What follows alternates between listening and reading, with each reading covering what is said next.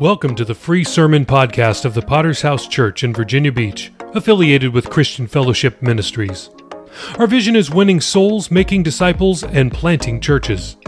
Today is VBPH Sunday, where we feature a message that was recently preached from the pulpit of our church here in Virginia Beach, Virginia. You'll hear from Pastor Adam Dragoon and any other visiting preachers who have come through our church. Make sure to subscribe from wherever you're listening to continue hearing life-changing messages. If you like what you hear, please support World Evangelism by subscribing to the premium version of this podcast for even more sermons. Links are in the show notes. Enjoy today's sermon. So we're going to look this morning into the book of 1 John chapter 2. We do have a few codes that I want to show up on the screen. Regarding our Bible reading plan. So one of the wonderful things about having, the technology that we have these amazing apps. The Bible app is one that is really helpful for me personally because they have some reading plans that you can be a part of. So our church, we want to encourage you to be a part of these Bible reading plans. As a pastor, it's very helpful for me to know what you're reading, and so that we are reading all the same chapters and verses throughout the week. It's very helpful because specifically for the message this morning, if you are part of our Bible reading plan, you have already read this scripture, and pray that your heart would be open to it. But there's two reading plans that I want to share with you. First of all is our Advent plan. Advent is the Christmas season, and so we're going to put up a QR code if you'd like to join us in the Bible app for this Bible reading plan for the Christmas season. You can link up with that QR code. And secondly, we'll let that be up there for a minute. We will be starting, we have a new year that is starting in less than a month. 2023 is already upon us. Can you believe it? And so we are going to be starting another Bible reading plan for next year, and I've already selected that. It's already set up and ready to go. We want to encourage you to be a part of that also, so you can show the image for that one as well.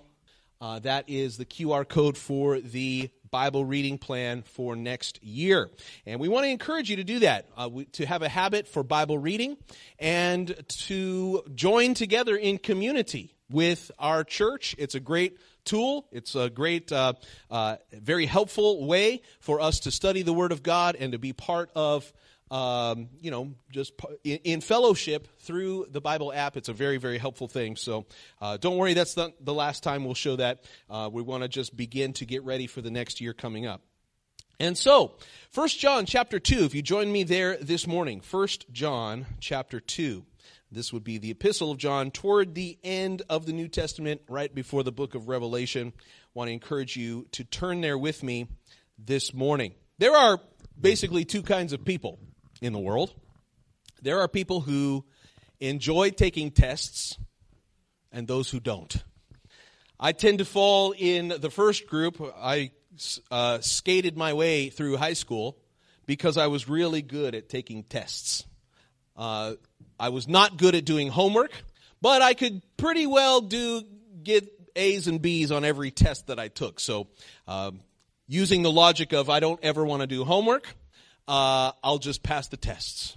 And by doing that, I made it through high school somehow. But I know that there are other people in the world who are not good at tests. It is stress-inducing. It is something that causes fear and anxiety.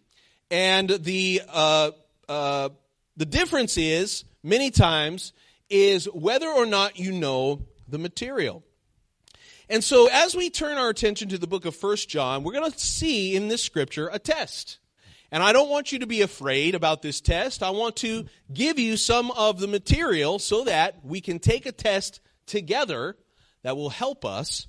The test of whether or not we are who we say we are. We've come here this morning, hopefully, not just to be part of a church service, but because we're interested in following Jesus. Can you say amen? We're here this morning because we want to hear from him. We want to know his word.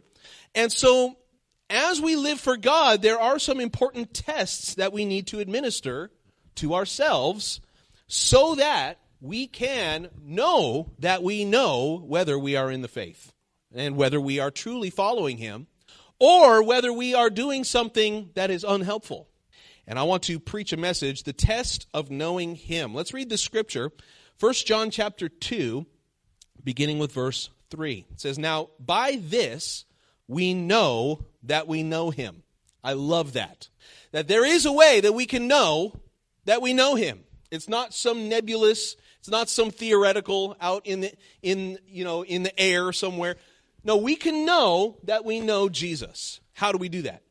If we keep his commandments. He who says, "I know him," and does not keep his commandments is a liar, and the truth is not in him. But whoever keeps his word, truly the love of God is perfected in him. By this we know that we are in him. He who says he abides in him ought himself to walk just as he walked. Brethren, I write no new commandment to you, but this is an old commandment which you've had from the beginning. The old commandment is the word which you heard from the beginning. Again, a new commandment I write to you, which thing is true in him and in you, because the darkness is passing away and the true light is already shining. He who says he is in the light and hates his brother is in darkness until now. But he who loves his brother abides in the light, and there is no cause for stumbling in him. But he who hates his brother is in darkness and walks in darkness and does not know where he is going, because the darkness has blinded his eyes. Let's pray for just a moment. Lord, we thank you for the opportunity. So grateful for every person that is here today. God, we're praying that we would be able to hear your voice today. God, that we can read and understand, and God, that we would perceive, Lord, that what you are leading us to do. Lord, that this altar today would be filled with people who are seeking your will and your purpose for our lives, that we can know that we know you. And we thank you for all that you're going to do in Jesus' mighty name. God's people would say, amen. This is the test of knowing him. And I want to begin with a simple statement that is not so clear in much of the religious world or many Christian churches today, that many times this statement has a question mark instead of a period.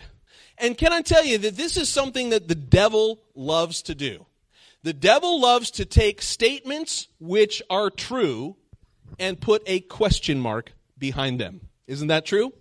If we say, for example, that Jesus loves you, that is an imperative. That is 100% true.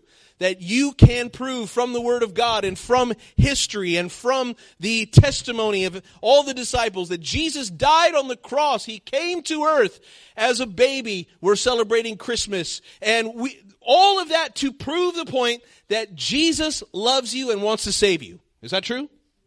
And we can say that definitively. We can say it with a period and even an exclamation point at the end. But sometimes, don't you know that the evil one loves to come and put a little question mark behind that sentence? And, when you're struggling, or when you're discouraged, or when you're in the midst of a failure, or when the world is coming against you, and instead of being confident about that, what the enemy does is he says, "Does Jesus really love you? Because if he did, then why is all of this happening?" The enemy can gain victory simply by putting a question mark on the things that we know to be true. This is what he did from the beginning in the garden. Did God really say? He begins with a question, because using a question mark cracks open a lie. The beginning of a lie is simply a question mark where there should be a period. And that is true here as well. When John says that we know that we know that we are followers of Jesus, what the enemy will love to do this morning in your heart is he will say, "Can you really know? Can you really know that you are following him?" Because it's easy to do all of the outward things. It's easy to come to church on a Sunday morning. It's easy to carry a Bible under your arm. It's easy to have a Bible app on your phone and to say, "Well, look, I know that I'm a Christian because of those things." But the enemy will say, "Is it really true that you can know that you are really saved and really going to heaven and really know Jesus. I have known believers who've been going to church for many, many years who all of a sudden have an existential crisis of faith and say, Pastor, is there even really a God? The devil loves to do that. He loves to take the things that we thought we knew and to put a question mark. See, the reason that this can become very easily a lie is because the devil wants to consume our souls. He wants to kill, steal, and destroy. There is reasons for this lie that we can even know that we know, because it's easier to believe in our own actions. It's easier for us, human beings, to trust in the abilities that we have than it is to truly have faith in God. It's a very dangerous place. Sometimes people are offended by how exclusive the gospel is. What do we mean by that? Is Jesus really the only way to heaven? Maybe you've heard the saying that there are many roads that lead to the same destination. There are many paths to God. Why should we limit ourselves only to Jesus? Well, I want to tell you that not all roads lead to the same place.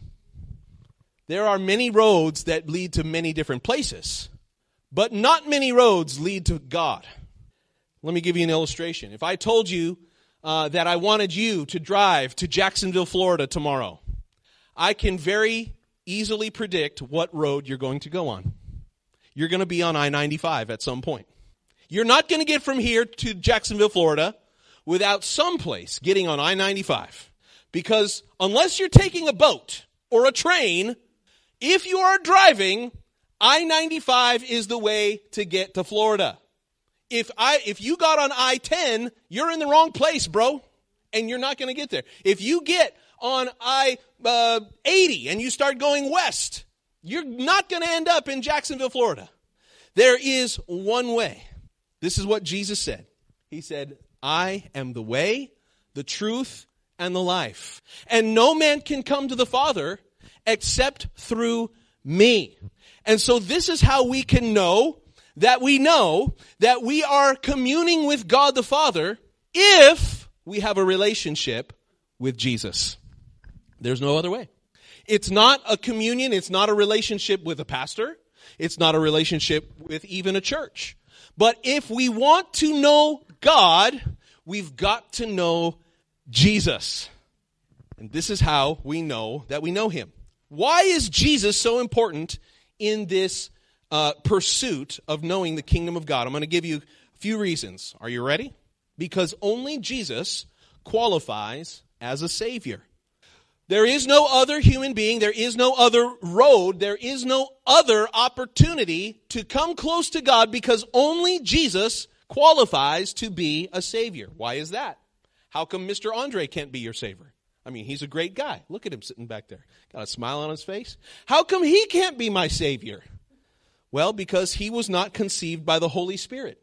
Only Jesus was. He was not born of a virgin. Only Jesus was. Because no one else in the history of the world was conceived by the Spirit and born of a virgin mother. This is what we're celebrating here at Christmas time, isn't it? Only Jesus qualifies. Not Hare Krishna, not Muhammad, not Joseph Smith. No other religious leader qualifies to be your Savior, because no other religious leader was born of the Holy Spirit. Are we in agreement so far? Number two, only Jesus is God in human form. He is God incarnate, is the big fancy theological word. Only he qualifies to be Savior, because only he can claim to be 100% man and 100% God at the same time. In order for salvation to be effective for your soul, listen, it's nice if somebody would die in your place. Jesus even said that there's no greater love that man could have than to die for his friend. Right? This is why we celebrate Veterans Day and Memorial Day. We're remembering soldiers who have gone off and given their lives in pursuit of freedom for our nation, and we honor that. That's a great thing. But, you know, 1,000 soldiers could die for my freedom and still not forgive my sins. This is why it's so important that Jesus is God in human form. He must be fully man and fully God. In other words, he can't be an angel. He can't be a ghost. He has to be a man that is 100% God as well. No one else in the world, in the history of the world, qualifies in that way. Nobody else. I can't do that. God can't. Billy Graham can't do that.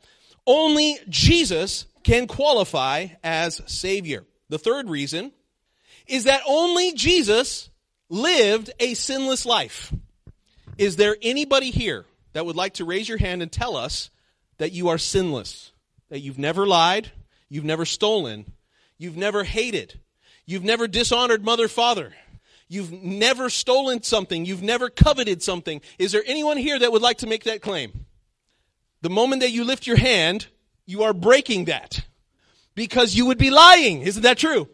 From the very moment that we are born, we are pre-programmed with sin. It's in our DNA.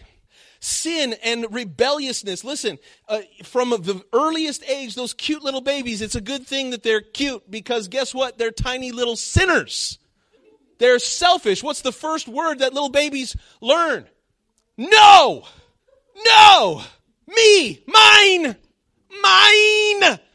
Especially if little babies have brothers and sisters. They have to learn, man, I got to snatch a few things if I want to hang on to them. That selfish, rebellious nature is in us. I want to tell you that Jesus never sinned. That's the only reason that he qualifies to be our Savior. He never lusted. He never lied. He never dishonored his mother and father. He never fell short of God's perfect standards. No one else in the history of the world has ever lived a sinless life. Therefore, only Jesus qualifies to be Savior. There's a lot of good people that have lived on this planet, but all of them have sin. All of them have sin in their lives at some point or another. Only Jesus can qualify to be our Savior because he was a sinless human being. The fourth thing is that only Jesus died a substitutionary death. What does that mean? It means that because he never sinned, he did not deserve to die. The reason that we experience death. Listen, we've had a rough couple of years, haven't we, after COVID has been around. A lot of us have lost loved ones. We've had to deal with the problem of death. And the question often comes up, why do people die? What is death all about? Death, isn't it strange that death seems so unnatural? That's true. Death is unnatural.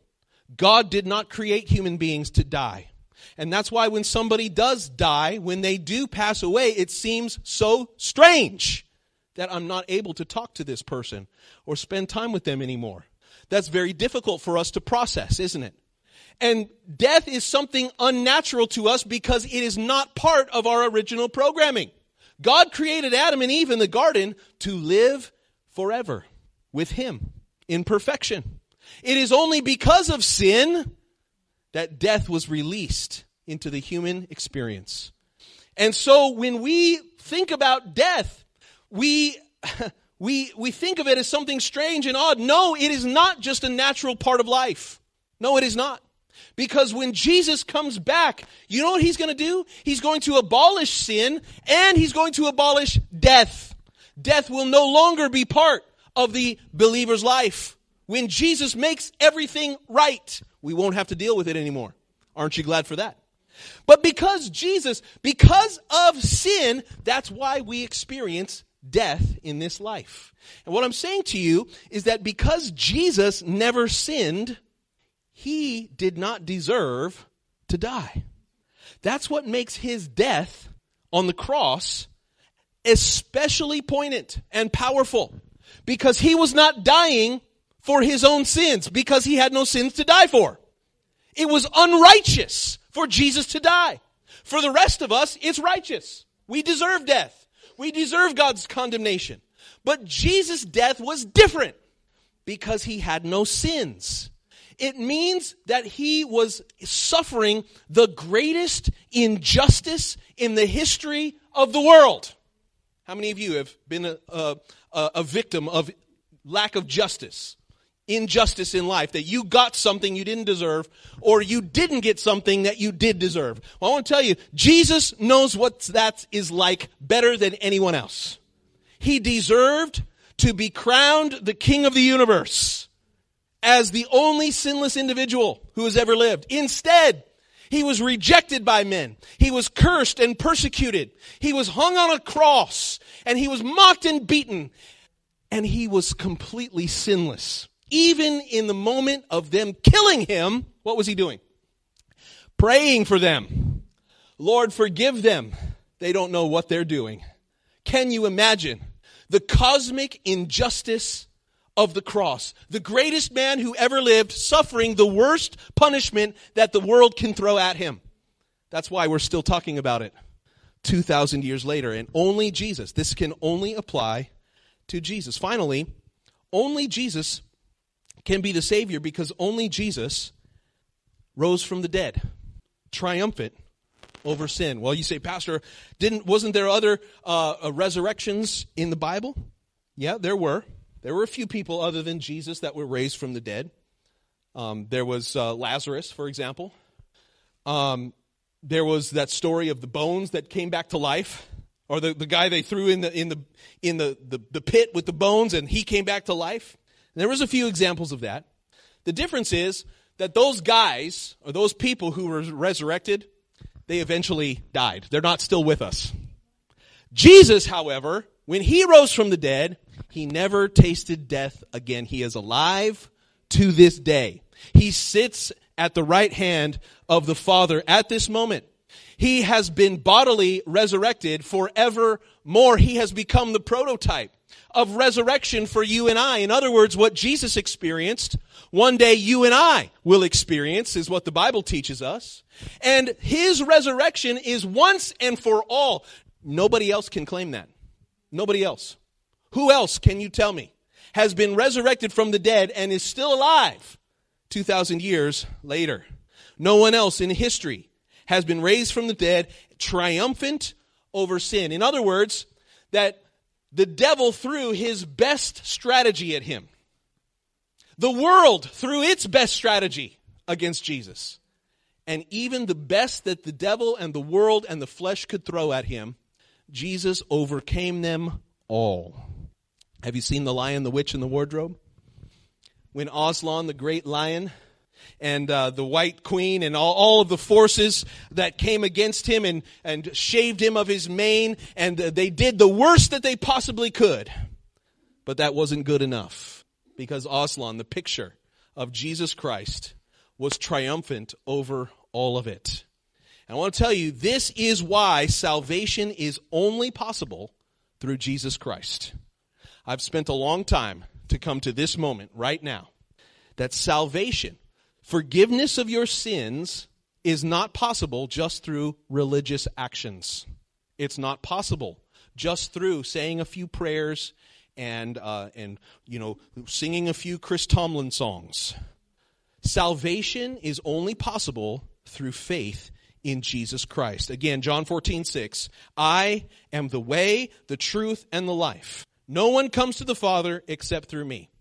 My name is Pastor Adam. I hope that you like me, but I can't save you. I can point you to the Savior, but I can't save you. You know, I think about my daughters. One of them is sitting here today. She's looking at me like, don't embarrass me, Dad. I'm going to try not to. I hope that I provide a good home for them, a good, blessed experience for my daughters. I hope that, that they are blessed and happy and healthy because of hopefully something I can help them in their lives.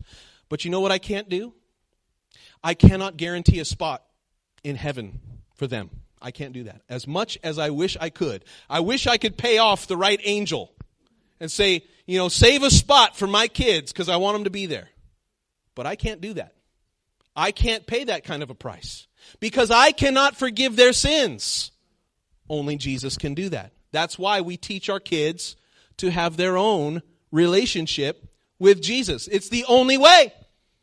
Jesus said in Luke 24, verse 45, verse 46 rather, "It is written and necessary for the Christ to suffer and rise from the dead the third day, and that repentance and remission of sins should be preached in his name to all nations, beginning at Jerusalem." In other words, that the way that sin can be finally dealt with and done away with is only through the preaching of Jesus Christ and him crucified and resurrected. That's what he taught us. So when you go to church and you listen to 3 or 4 sermons from the pastor, and you better hear very quickly and very often that Jesus is the only way to be saved, that the only way for sins to be forgiven is through Jesus and his substitutionary death and resurrection on the cross. Listen, that is the only way. This is how we know that we know him.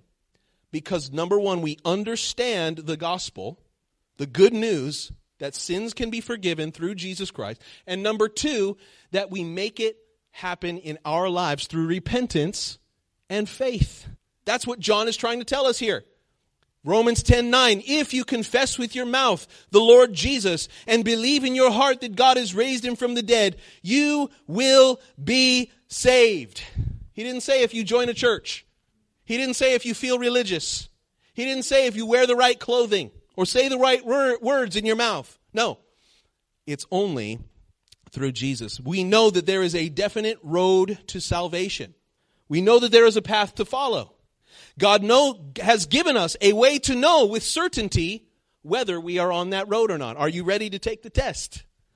It's about the commandments. 1 John 2, verse 3. "Now by this we know that we know him, if, that's a very important word, if we keep his commandments." That's the test. Now, I want to say this morning that keeping the commandments is not the source of your salvation. That's what the Jewish people thought. That's what religious people think. They think that if I just stick to the letter of the law, that God owes me salvation and he has to provide me a place of salvation. And that's not the way it works. Following the commandments is not the source of our salvation. However, it is the result of our salvation. If you are saved, these are the things that will happen.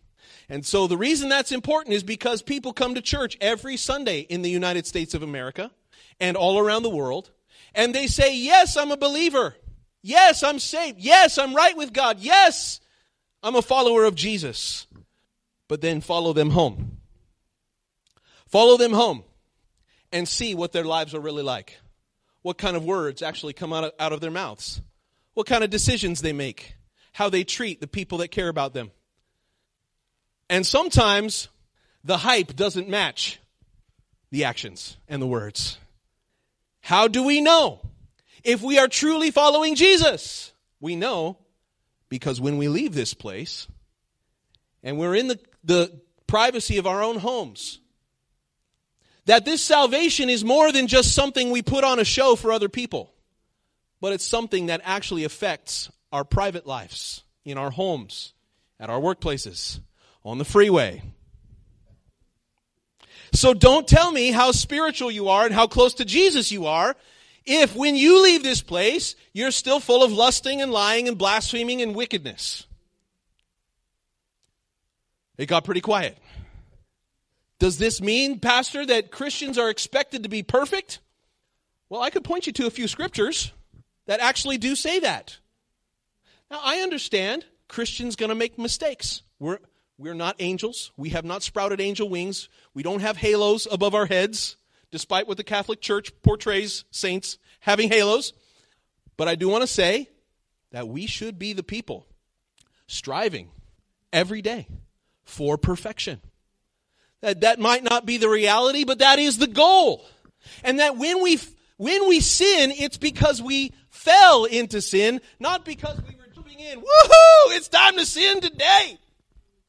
That there ought to be a difference in your life and in mine. Jesus said the test, the Apostle John, the way that you know him is that you're following his commandments. Jesus said, if you love me, what? If you love me, keep my commandments. He didn't say, if you love me, you know, get religious and get play a Chris Tomlin song and listen to K-Love and just have a goosebump moment with the Lord. Psalm 106, verse 3, blessed are those who keep justice, and he who does righteousness at all times. We just read in our Bible plan through Psalm 119, perhaps the greatest love letter to the Scriptures in all the Bible, Psalm 119. It's the longest chapter in the Bible. And the whole thing is expressing David's love for the Word of God. And just a few verses from that, verse 2, blessed are those who keep his testimonies, who seek him with the whole heart. You've commanded us to keep your precepts diligently. Verse 146, I cry out to you, save me, and I will keep your testimonies. Let us not forget this morning that the evidence of Christ changing your life is that you begin to keep his commandments, and even without knowing them. Even the newest of the new converts could tell you what's right and wrong. Without knowing the letter of the law, they can tell you that by loving Jesus and loving his people, that there are some things you should do and some things you shouldn't do. Isn't that true? Proverbs 8:32, now therefore listen to me, my children. Blessed are those who keep my ways. Ecclesiastes 8:5, he who keeps his commandment will experience nothing harmful. A wise man's heart discerns time and judgment. Luke 11:28, he said more than that, blessed are those who hear the word of God and keep it. Luke 6:46, why do they call me Lord, Lord, and do not do the things that I say? I think that could be written over the mantle of many Christians today. So-called Christians. Why do you call me Lord, Lord, but you don't do the things that I say? This is so frustrating to the heart of anybody who is a true believer. And I can't imagine how frustrating it must be to God himself. You say that I'm your Lord, but you're not doing anything that I told you to do. So is it true that I'm the Lord of your life? Jesus, John 15:10, if you keep my commandments, you will abide in my love, just as I have kept my Father's commandments and abide in his love. Was there any question about Jesus' commitment to his Father? Was there any question, Mark? Did he do the will of God or not? No, there was no question mark. It was sure. Revelation 22:14, blessed are those who do his commandments, that they may have the right to the tree of life and may enter through the gates into the city. So this morning, as we close, keeping the commandments, just trying to do that on your own strength, that's not what saves you. But if you are saved, if Jesus has truly changed your life, then it is the will, it is the desire of your heart every day that your lungs will draw breath is, Lord, I want to please you. I want to be careful to keep your commandments. I want to be careful. Finally, there's just a couple of last things that John says here that I want to mention as we close. It is not just the keeping of the commandments, but it's also how we keep those commandments. It's not just, some people treat living for God like it's some bummer, like it's some difficult thing to do. But you know what? Keeping the commandments is actually something that's joyful and should cause exuberance and excitement.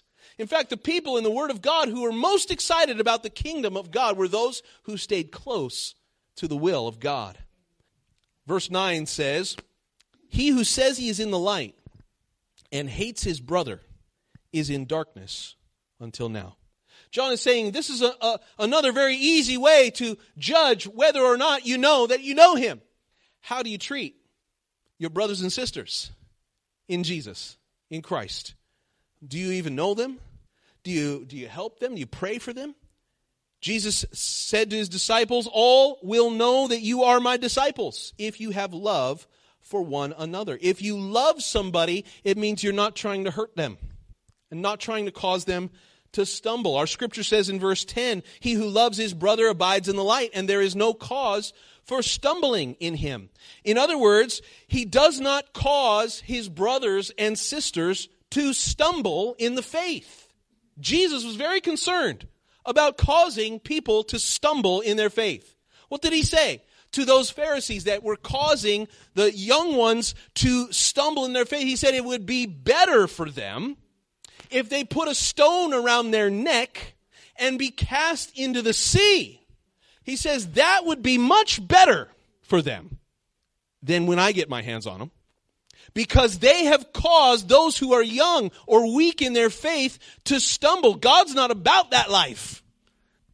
He says what we should be doing, if we care about people, is we should not be causing people to stumble with our words and our deeds and our example. He says we should be encouraging people. We should be helping people, lifting people up, praying for people, crying out to God on their behalf. Do you pass the test? Say, Pastor, how do I know if I'm causing people to stumble? Well, is there a trail of dead Christians in your history? People that you encouraged and they gave up the faith. Maybe it's time to check. Maybe it's time to see. Lord, maybe I need to be more like you, helping people. So as we close, revival happens when old truths become new in our hearts. This is what our scripture said. He said, I did not give you a new commandment. This is nothing new. He said in verse 7, I'm not writing a new commandment to you, but it's an old commandment, which you've had from the beginning. And it is the word which you heard from the beginning. But then he says, a new commandment I write to you. So the idea here is that there are lots of things that we know to be true, or that we know we should be doing. That for years, perhaps, there's things in our lives that we've heard, it'd be good if you did that. But the mark of a heart that is sensitive to the Lord is when we can go back and reach into the history of God's word and God's commandments and say, make this new for me again. That's called revival. When God takes the old truths and rejuvenates them in our hearts, and listen, no matter how long you've been saved, if you've been saved 2 years or 20 years or 50 years, that you can reach back into something old that you know is right for you to do and make it new again. Make it fresh in your life. Go knock on a door for Jesus. Invite them to church, even though it's been a long time. Make a commitment to read through the entire Word of God in a year. Use something that, you've heard. That's probably a good idea, but maybe haven't done it for a while. Make it new again. Make it fresh. Serve somebody who's in need instead of just yourself. Buy a Christmas present, not just for your family to be under your Christmas tree. What about your neighbor's Christmas tree? For the family that's in need. And when you take those old things that you know are true, but haven't done them for a while, and you make them new in your life again, this is what causes a joyful experience in Jesus Christ. And so this is the test of knowing him. The test that you know. The only way to true salvation is when you can look at your life, and without lying, you can say, I'm keeping his commandments. This is not something you have to try harder to do. Don't get this wrong. I'm not looking for better performances. The idea is that if you're right with him, this comes with the territory. You begin to bear the family resemblance. When you're changed, when you're right with God, this is not something you have to try hard to do. It is simply part of the experience of living for Jesus. And so I pray that God would challenge you to know him and to know him better today. Let's bow our heads, close our eyes, and bring this service to an end. And I do thank you for your attention this morning. What a blessing. Thanks again for listening to the free version of the VBPH Sermon Podcast, where we post sermons on Mondays, Wednesdays, Fridays, and Sundays. We also have a premium version of this podcast, which posts sermons and interviews every single day of the week. So why would you want to subscribe? I'm glad you asked. I have 5 reasons for you. Number 1, on the premium version, we post full versions of Testimony Tuesday, Pastor Campbell Thursday, and Study Day Saturday. If you'd like to hear those episodes, then subscribe now. Reason number 2, uninterrupted listening. We remove all ads and all extraneous content from our premium feed. Reason number 3, premium episodes always release 6 hours earlier than the free version. If you're an early bird, it's a great reason to subscribe. Number 4, our subscribers will gain access to our sermon chat group on WhatsApp, where we interact directly with listeners around the globe. If you'd like to chat with other premium subscribers, Subscribe today. And finally, every dollar we raise goes to World Evangelism. This is the best reason to subscribe, because you are helping us launch churches all around the world. We don't put one dime in our pockets. Everything that we raise from this podcast will go directly to Thursday night of Chandler Conference. So please subscribe today by using the links in the show notes below. Thanks. Thank you so much for listening to the sermon podcast of the Virginia Beach Potter's House Church. Were you blessed by today's message? Let us know. Please leave us a rating on Apple Podcast or on Podchaser. We'll be back next time with another life-changing word from heaven. God bless.